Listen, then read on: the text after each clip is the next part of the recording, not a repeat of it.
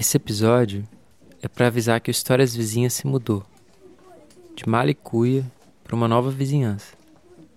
Agora, ele faz parte do Portal Desaprender, uma trupe de Minas Gerais de sons feitos para a gente usar a curiosidade e desmontar o mundo para saber como é que ele funciona e depois remontar de novo de uma forma que seja melhor para a gente e para os outros.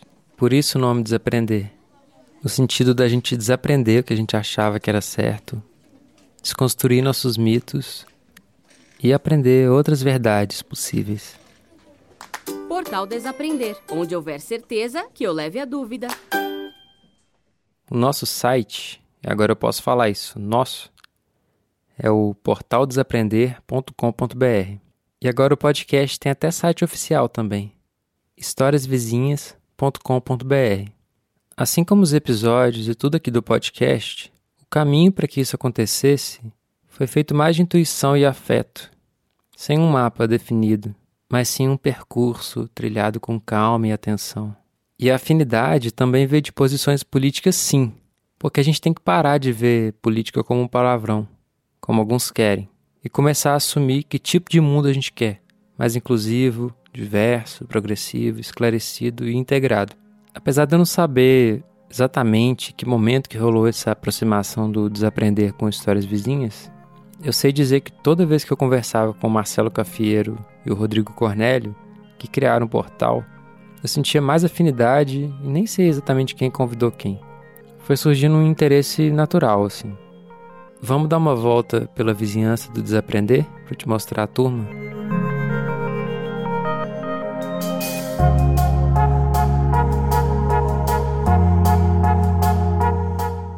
O Entre Fraldas é o podcast que começou tudo.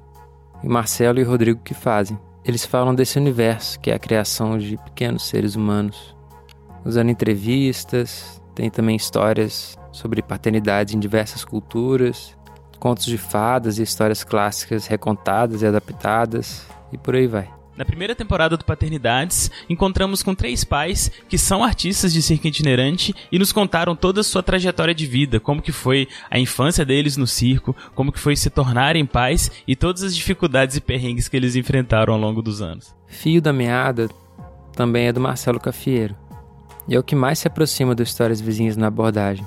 São ensaios e reflexões sobre temas específicos em cada episódio, fazendo ligações entre coisas que pareciam desconectadas antes.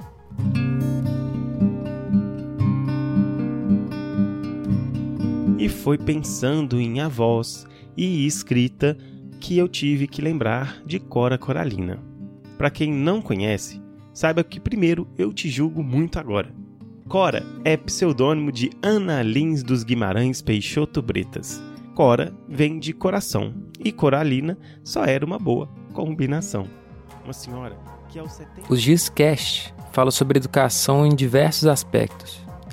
Desde episódios sobre conteúdos específicos mesmo, de aula, conteúdo mesmo, até um panorama mais geral sobre questões sociopolíticas da educação, o trabalho do professor e tal.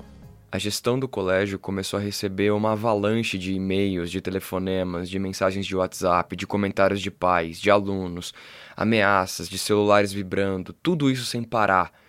Nada diferente do que você provavelmente já ouviu se você tem algum conhecido ou algum parente que seja professor.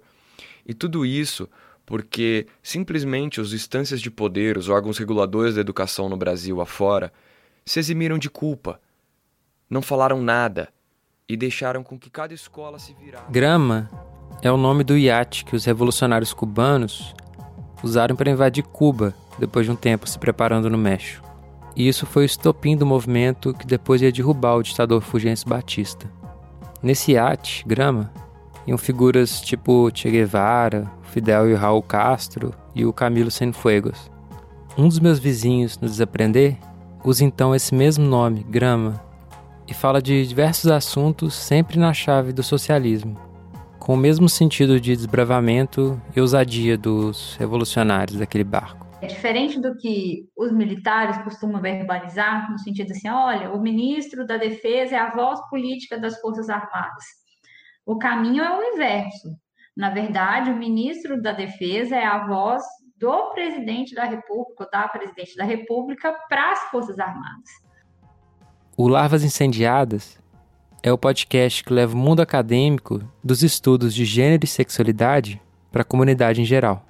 É, o conceito de cisgeneridade ele tem uma, uma função assim, né, que me parece importante do ponto de vista crítico, que é de que nós, enquanto pessoas trans, travestis, não binárias, possamos lançar um olhar de volta para a sociedade dita normal ou de bem e dizer, olha, vocês também têm identidade de gênero, é uma identidade que é formada de maneira complexa, não é simples.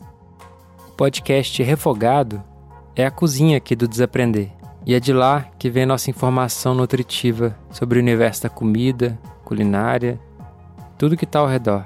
Porque cada prato também leva política, história, conhecimento.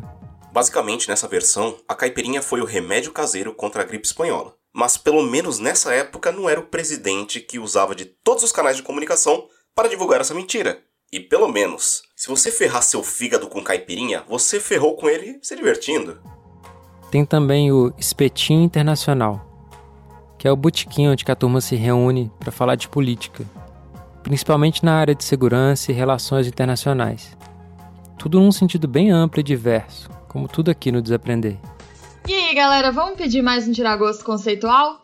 No episódio passado, o Husky falou sobre terrorismo. No episódio de hoje, eu vou falar sobre os princípios de Yogyakarta.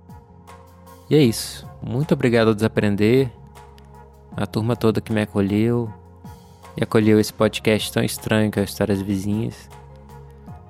Eu acho que a gente se ajudando, a gente fica muito mais forte juntos. As coisas acontecem muito melhor. E é o que a gente tem para fazer nesse país também. Ou a gente se reunir, ou a gente se extingue.